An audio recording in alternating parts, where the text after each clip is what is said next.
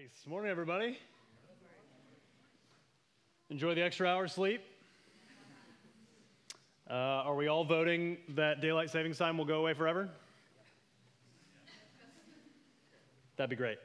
That'd be great. But let's stick it on the side where it doesn't get dark at 4:30 in the afternoon because that's weird. Um, my name's Jeremy. I'm the pastor here, and um, it's a privilege to be here every week uh, and to be with you and continue to grow um, in this role and in community as, uh, as we continue to follow Jesus together. Have you ever been in a scenario where, because you're sort of from the outside looking in, you've been able to see things a little bit differently than the other people around you? Here's an example. Um, when I took my first mission trip ever, I was just uh, cresting into my first ministry role in my early 20s, and they sent me and a group of unknowing um, high school students that I was only about four years older than them to halfway across the world to Mumbai, India. And they, they send us over there, and we're working with a, a number of ministries. One of the things that almost immediately after we got off the plane, I noticed that we were in a different place. The, have, if you've ever been to the Middle East, the Far East, uh, there are some of these places that feel so otherworldly. That's like, this exists on the same planet as my experience in America. And we were walking down the streets, it was kind of dusk. And as we're walking down the streets of this, you know, massively populated area, things had gotten kind of calm, the shops had closed, and we noticed as the people began to clear out, there were all these little, on these crate kind of things, there were all these little uh, idols, these little trinkets, these, these little candle, votive candle uh, surrounded uh, either elephants or donkeys or these various um, things that were worshiped and venerated in the Hindu culture and religion. Cows wandered freely because they're considered holy and sacred which was a whole nother uh, sight to see. And in this, this new reality, as we were walking, something began to grow in my heart, and it wasn't compassion. What I started to find myself doing is do these people really think that, like, these little totems, these little things that they are venerating, are actually going to do something for them in their lives? Do, do, they really think that this little God is a representative of this bigger God, and somehow by worshiping this little thing, that the, the gods are happy and smiling and will bless their lives? That seems so backwards. That seems so odd. That we were headed to a church service that night, and we went and sat down in the church service. And you know, uh, if you've ever been in on a, a cross cultural mission trip, there are those times when you're sort of expected, just because you're the newbies, you're expected to say something, even though nobody tells you that you're expected to say something. And all of a sudden, the room gets kind of quiet and everyone starts sort of just looking over at you. That happened. And so I start feverishly flipping through my Bible since I'm the leader of this thing, wondering where to go, and I land on Acts 20. And I say, I get up and I say, You shall not make for yourself a carved image or any likeness of anything that is in heaven above, or the earth that's beneath, or the waters under, under the earth. You shall not bow down to them or serve them. For I am the Lord your God. I am a jealous God, visiting the iniquity of the fathers on the children to the third and the fourth generations of those who hate me, but showing steadfast love to thousands of those who love me and keep my commandments. Don't you get it? Yeah. Worship Jesus. Not these little things on the side of the street. What are you doing? Preach. When, when I got done, I uh, greeted the pastor for a minute and he said, Hey, we, we don't normally talk about idols like that. And I thought I was doing something real good and that all these backwards people, I was finally, you know, the, the American who knew something about something was finally going to teach them. And then at the end of that trip, I got back on my airplane and I ordered the nearest Starbucks. And I ruffled the green grass under my feet and I worshiped the God of all comfort, known as the air conditioner. D.L. Moody says, You don't have to go to heathen lands to find false gods. America's full of them. Whatever you love more than God, that's your idol. What I had missed in being in this foreign land, and thankfully, God brought to mind through my stupidity as I came back, was oh man, this, this land is filled with many more idols than I expected. I just couldn't see them. I'm just a fish swimming in the American culture water, swimming in the American dream, swimming in American Christianity. We're blind. And what this passage is, Lord willing, going to do is begin to open our eyes to see what we may not even notice that someone outside of our culture, outside of our time and place, can now speak in and help us. So let's read. We're in Acts 17, verses 16 through 34. Starting there. Now, Paul, while Paul, sorry, while Paul was waiting for them at Athens, his spirit was provoked within him as he saw that the city was full of idols.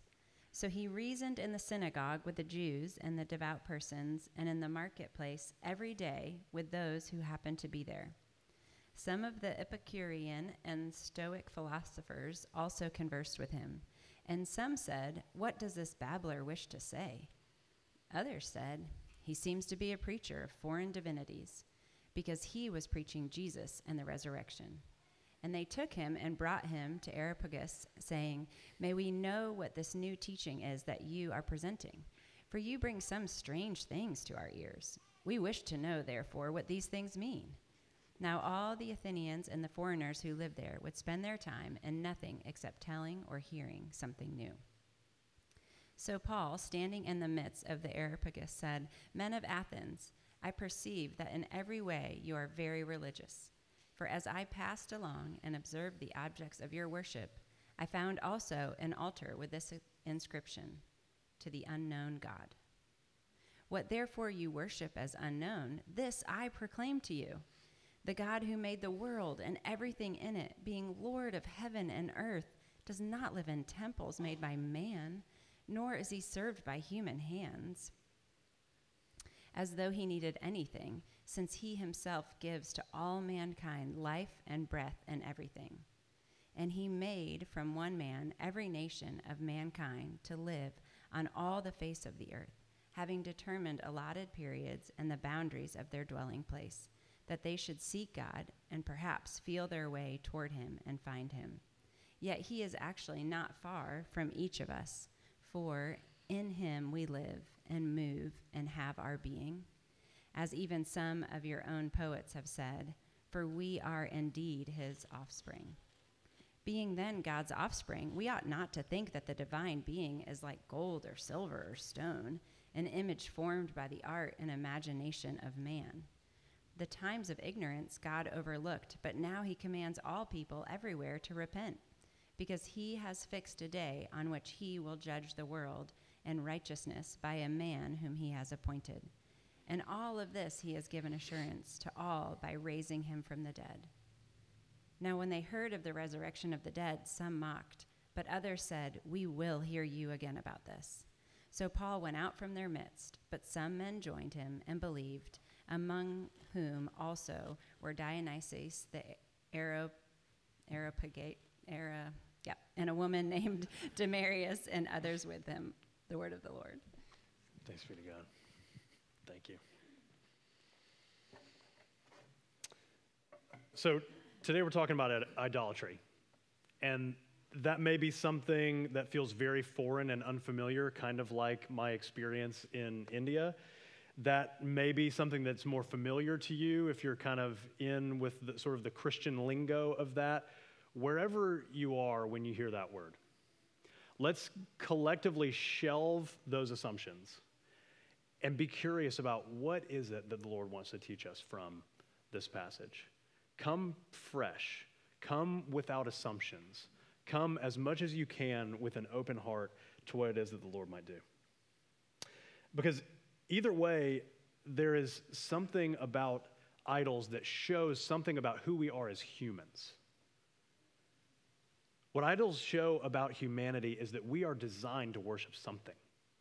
And in the absence of an ultimate worship of something, we will plug into that whole worship of all kinds of other things. And it is only when that worship gets set aright that all other things begin to also find their right context and place. Because idols are real, idols are damaging, and idols point that we have a greater need than we can solve ourselves. So here's what we're going to do. Um, very quickly, because we're going to come to the table. I know that's a pastor thing to say, but I'm really going to try to do it this time. Um, is we're going to hit these three points. First, the Athenian idols, understanding what it, we have to understand the context before we can kind of translate that to ourselves. The Athenian idols. Second, my idols. Third, their idols, whoever the they is that you find yourself in contact with during the week. Okay, so let's talk first about Athens. Uh, first couple of verses of, uh, of the passage that we just read show Athens to be this sort of intellectual and cultural metropolis of the day. Um, being in ancient Greece, it had all these beautiful buildings. And it had, you know, b- buildings like the Parthenon, not the one on West End, but exactly like it just a long time ago. Uh, and things like this, these giant marble statues, like the 42 foot statue of Athena. Not the one on West End, but still just like it a long time ago. Uh, things like the Agora with these amazing porticos that were painted over by famous artists. And like the Areopagus, this place where all of the cultural and social and political elites of the day would stop and just talk hour upon hour about anything that they saw as could be the next thing on the list. And Zeus and Poseidon and Aphrodite and all the rest that you find in the Percy Jackson novels were, uh, were the Greek gods and goddesses that made up this pantheon. Uh, it's been said by one Greek historian that Athens is as if one great altar, one great sacrifice. Another historian says it's easier to find an idol than a person. It wasn't the most populous of places, but it was the place where all the elites and all the idolatry found their home. And Paul finds himself here after being run out of a few other towns. There's this kind of this crew of Jews that's chasing him, and they keep chasing him from town to town as he is circumventing and circumnavigating the Mediterranean area uh, era right now. Uh, we've made a giant jump that also would be worth taking a minute to orient ourselves in. Uh, last week, when Jonathan Nash got up here to preach, who did a wonderful job, by the way, please go listen to that uh, if you haven't heard that yet. That was in Acts 10 and 11. We've now jumped to Acts 17. That is a massive jump. Uh, and so a number of things have happened, not all of which do we have time to talk about. But by and large, during that time, the end of Acts 11, beginning of Acts 12, is when Paul gets commissioned as a, a missionary. So he's come to faith. The Holy Spirit's worked on him for a number of years in Arabia. He's come back, and now he's being, uh, he's being equipped and sent out as a missionary, particularly a missionary to the Gentiles, to the non Jews of the area. And so he gets sent out on these three different missionary journeys. This is the second of those journeys. So he's already kind of gone around the barn one time, come back to Jerusalem. They had this thing called a Jerusalem Council where they figured out some things about how Jews and Gentiles should hang out together in the church. Then he goes on the second one, and that's where we find ourselves today.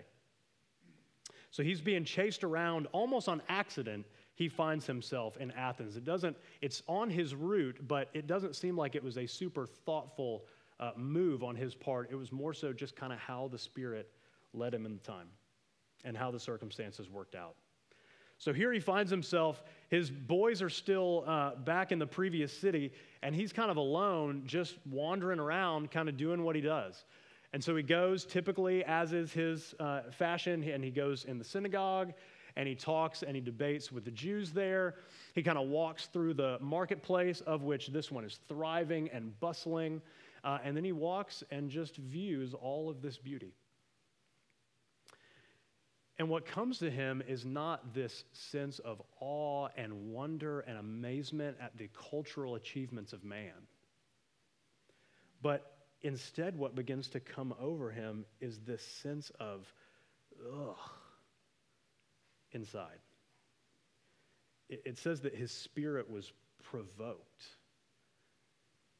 That's a very similar word to just on the tail end of the golden calf incident in. Uh, in the middle part of Exodus, right after they sort of kind of like the first idol is made, on the tail end of that, there is this refrain that the Lord is a jealous God. In the same way that a spurned wife is jealous for her husband if he has walked away. And there's this kind of anger mixed with grief that begins to come over him that he desires so much more for these people, that they seem so far away and so confused. Because what they believed in the time, and this is, again, what we have to understand when we think about how to translate the idolatry back then to the idolatry of our day. These gods and goddesses were thought to control all the natural processes of the world. So, like the sea and love and rain and war and fertility. And so, in order for those things to go well with them, they would venerate and worship uh, these various deities. But these deities could be fickle. Like, have you seen Hercules? They could be fickle. They could be, you know, they could fight amongst each other. You never knew from one day to the next if they were going to be happy or not happy, if they were going to be happy with you or not happy with you. They could turn on a dime. It wasn't always logical.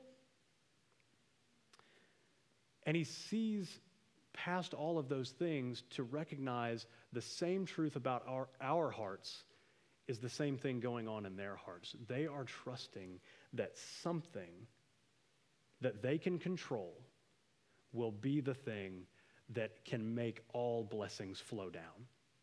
Like if I can just do A plus B plus C, that will equal health and happiness and wholeness and fertility and no war and lots of crops and rain and health and wealth and prosperity. Praise the Lord. We can fall into the very same traps. And now that's where these things begin, these worlds begin to collide. Because he knows that the Lord desires their worship and he knows that the Lord is eh, jealous for them. And he's jealous for them to be jealous of the Lord as well. So that's what's happening in Athens. Now let's talk about what's happening in us. Before we get too judgy, we can realize that that same dynamic of worship that's happening in those ancient Athenians is also happening in our hearts every morning within three seconds of waking up. For instance, we can bow down at the idol of UT football. Thankfully, the dogs are here to help. I couldn't I couldn't help it. I'm sorry. I've lost half of you for the rest of the sermon. Um, but for real, like the idol of sport, the idol of being a part of something bigger than ourselves, the, the, the idol of belonging and place and success and wholeness and everything being right in the world because it's right with our team. We can bow down at the idol of relationship. We can bow down at the idol of a boyfriend or a girlfriend or a husband or a wife or a friendship lost or a friendship gained in hopes of receiving some kind of security and approval and identity that says, I'm okay because they think I'm okay, or I'm okay because I have that person.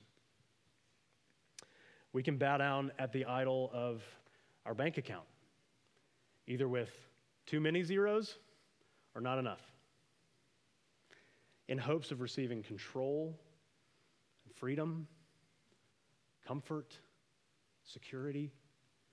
These are the things that our hearts everywhere are longing for. And we can find ourselves uh, going towards and gravitating towards all kinds of things that we maybe even never would expect.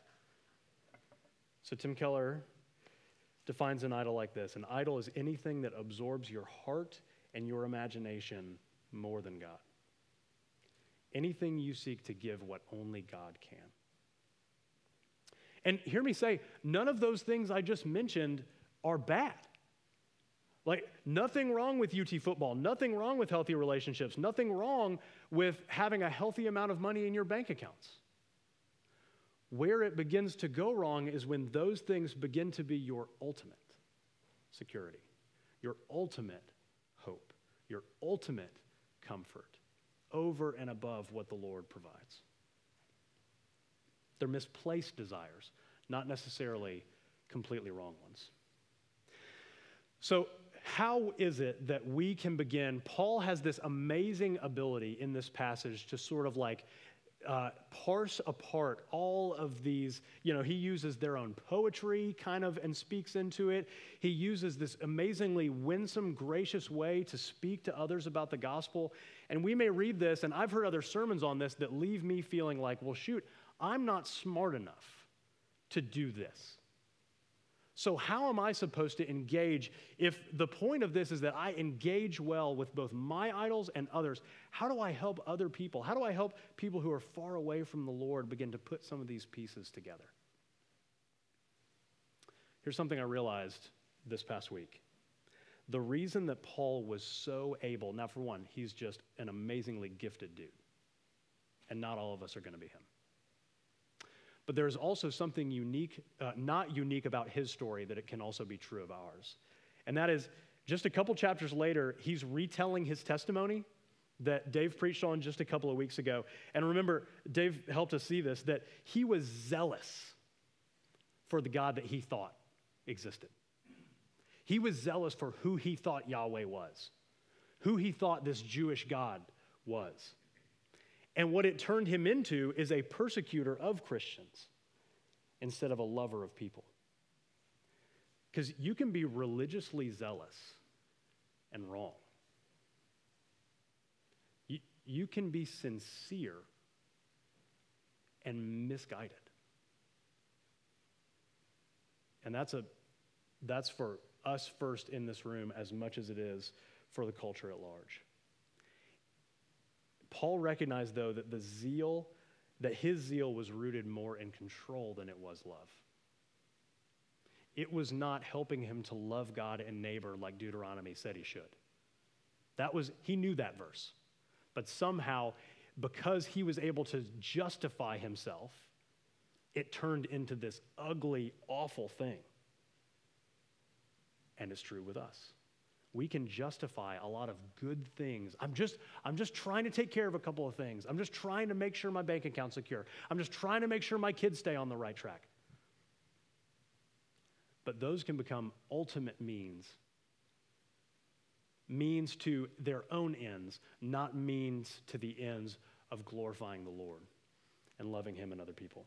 And that's where these things get misguided and out of whack. But remember what Jesus says when he comes to Paul. He says, Saul, Saul, why are you persecuting me? And Saul's like, I thought I was helping. But he was sincere, but sincerely misguided. And we can be sincere, but sincerely misguided about the ways we spend our time and the way we spend our money and the way we spend the talents that we've been given. Is it possible that our nice, safe, controlled, Crieve Hall church going life that we've created is more about control than it is about love. One of the most frightening verses in the Bible is when Jesus says, There are some of you that are doing such good things on the outside, but one day when we meet face to face, I'm going to say, I, I didn't know you. What are the things right now that you may be spending your time on that ultimately are for their own ends and not the ends of loving God and neighbor? Do you know those things about yourself? Do, do you know where those places are? Where are you putting the energy of your life right now? Where, where do your daydreams go when you let your mind spin? What are you religious about? I must do, I will do. My life is about this. I had an example, but I don't really have time to tell it. Um, you can ask me about my front door later. How about that? I've made an idol of my front door. Um, It has to do with perfectionism. That's probably enough. Um, there's so many things we can turn into ultimate things that aren't. But Paul gets invited into this place uh, where this governing body of civil and religious life meets. He gets invited with these new ideas, schooled in his own idolatry and all the ways he made a good thing an ultimate thing. He made following God something that he ended up killing other people over. That he became acquainted with their struggles enough to be able to have a conversation with them. And so I want to give you four questions that uh, are going to help us kind of frame out our time at the table together this morning.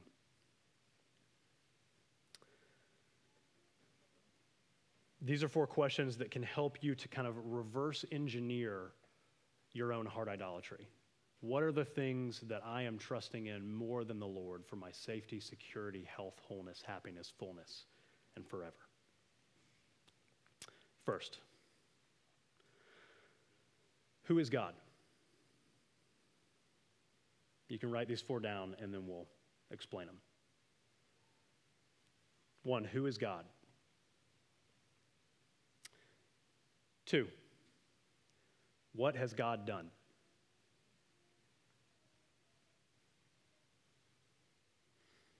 Three, who are you?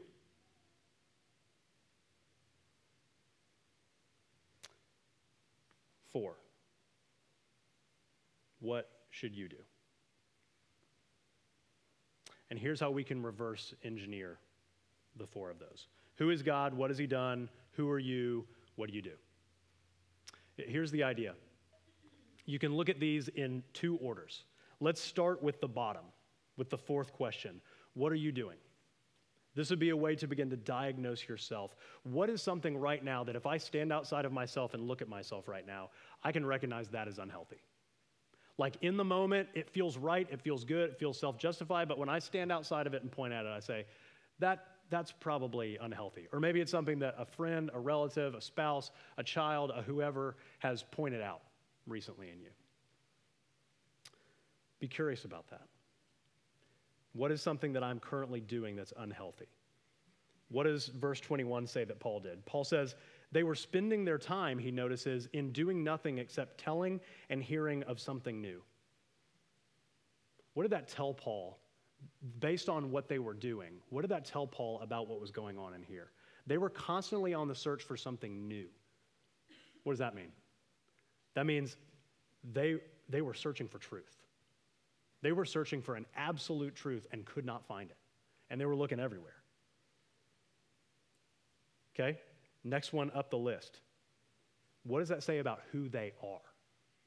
What are they doing? What does that show about who they are, their identity? He says, verse 22, I see that you guys are really religious. Like you're doing so much in the name of religion, in the name of A plus B plus C will equal a happy, healthy whole life. And he uses this as a point of commonality, as, as if to say, I've been there too. I've done the very same thing. It looked a little different, but I've done the exact same thing. You're very religious, me too. Next. What has God done then? Well, according to them, all these gods control all these various aspects of life. They're fickle, they're finicky. They're searching for this truth, they're not finding anything. They even, then, fourth question, who is God? And they would say, verse 23, I don't know. I, it's not really God. It's more like there's all these gods. And there's even, we want to cover our bases, so there's also going to be an altar to an unknown God just so we don't forget anybody or leave anybody out that they get mad and hurt us later. To the unknown God. So who is God according to them? They don't know. I, I wish we knew. And then look at the latter half of the passage. He begins to flip it. And he says, he begins to answer that question for them Who is God? Well, God made the world and everything in it. You don't create God. In fact, God created you. What has God done? Verse 31 He will both judge the world in righteousness and He has raised Him, that is Jesus, from the dead. So, what has God done? He is the judge of all things because He made it so He can. And He is the Redeemer of the world through Christ. Then who are you Who does he say that they are as he preaches to them? You're the creature, not the creator. Stop trying to be the creator. Stop trying to be in control of all these things. You have to be exhausted. Stop. Put it down. So, what does he say you should do? Repent, believe, lay that down, and rest in Jesus. So, as you come to the table this morning, ask yourself those same questions. What am I doing right now that's not healthy? What does that then say about who I think I am? I'm alone. I'm unworthy. I'm out of control. Uh, what, has, what has God done? Well, not much for me lately. Who is God? Impotent, AWOL, MIA. And then begin to let this table speak a better story over you. Because who is God according to these elements right here?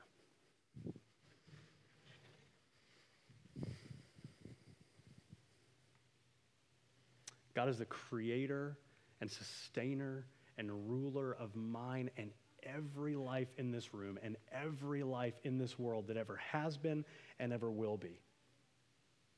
What has God done? He has sent Jesus to live a perfect life in my stead and on my behalf for all of those places that I have totally messed it up. For all those things that I have flipped from good things to God things, for all those things that are good gifts that He have given me, that I've said, thanks God, I kind of want those and I don't want you. He has lived, lived a perfect life only worshiping who He should, and that is His Father and our Father. But not only that, He is one who has redeemed His people. He is one who has shed his blood, the blood of his dearly loved Son, on the cross, poured out for us. So, who am I? Child, king, queen, priest, family. These are the realities that this speaks over us that not only we get to sort of like cognate, yeah, okay, yeah, I can kind of follow your logic there. We get to eat.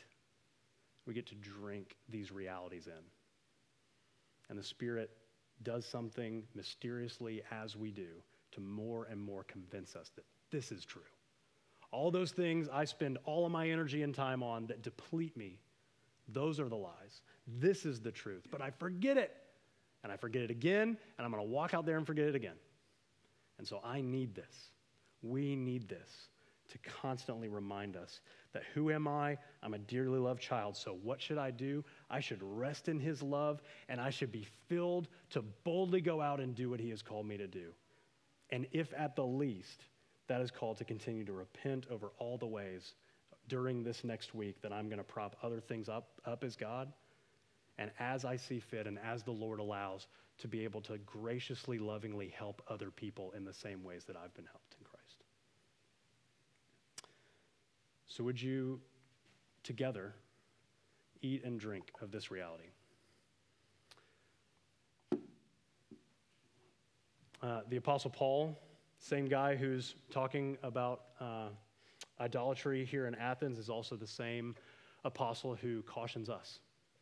And he cautions us with the reality that listen, this, this is also a sobering reality that we have to wrangle with a couple of things so that we don't take this uh, unwisely, that we don't take this in a way that confuses us about what it's actually saying. So, the first question that he gives us is Do you believe that this actually happened?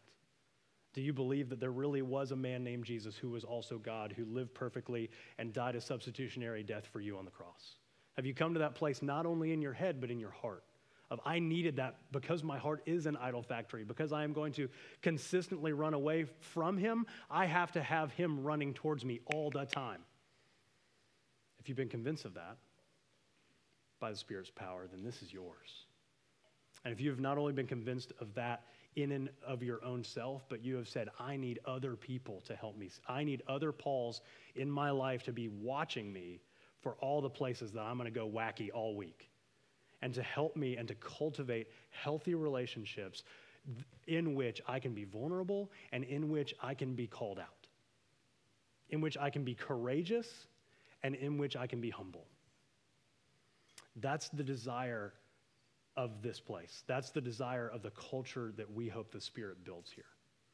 And so, if those two things are true of you, this is yours. So, Lord Jesus, on the night in which he was betrayed, took bread and he broke it. And he said, Do this as often as you eat in remembrance of me. This is my body broken for the sins of many. And in the same way, after supper, he took the cup and said, This cup is the new covenant in my blood. There is a new way to know beyond the shadow of a doubt that I'm okay with him and he's okay with me. And it, it is in his blood poured out on the cross. And so would you, by faith, eat and drink and taste and see that he's good.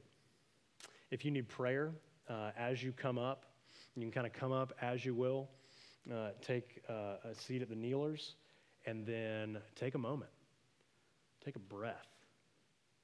Think on some of these questions. What am I doing right now? What does that say about who I believe myself to be? What does that say about what I believe God to be? And how can I let this speak a better word over me? After you've had a moment to pause, you can open your hands and receive. Uh, if you need prayer, you can cross your arms, and we'll have some folks back here who would uh, love to pray for you. This is a sweet time. Uh, and so let me pray, and we'll enter into it together. So, Father, we pray.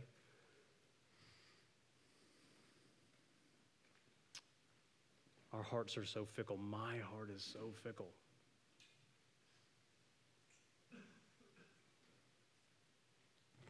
Um, thank you for the, the friends that you have given around me, even this week, that have continued to call me back to the reality that this is not my show. This is not my church. Uh, this is not my life, even. Yours is the power. Yours is the glory. Yours uh, is the sustaining grace that keeps us alive, even this breath right now that I pray to you. Meet us. Spirit, meet us in a special way as we commune with you now, convincing our hearts more and more of your great sufficiency and everything else that we trust, put it in its right place. Uh, put sport, put recreation, put friendship, put marriage, put children, put uh, education, uh, put work and work life balance and home and money and all the other things that are good things in and of our lives, uh, in and of themselves.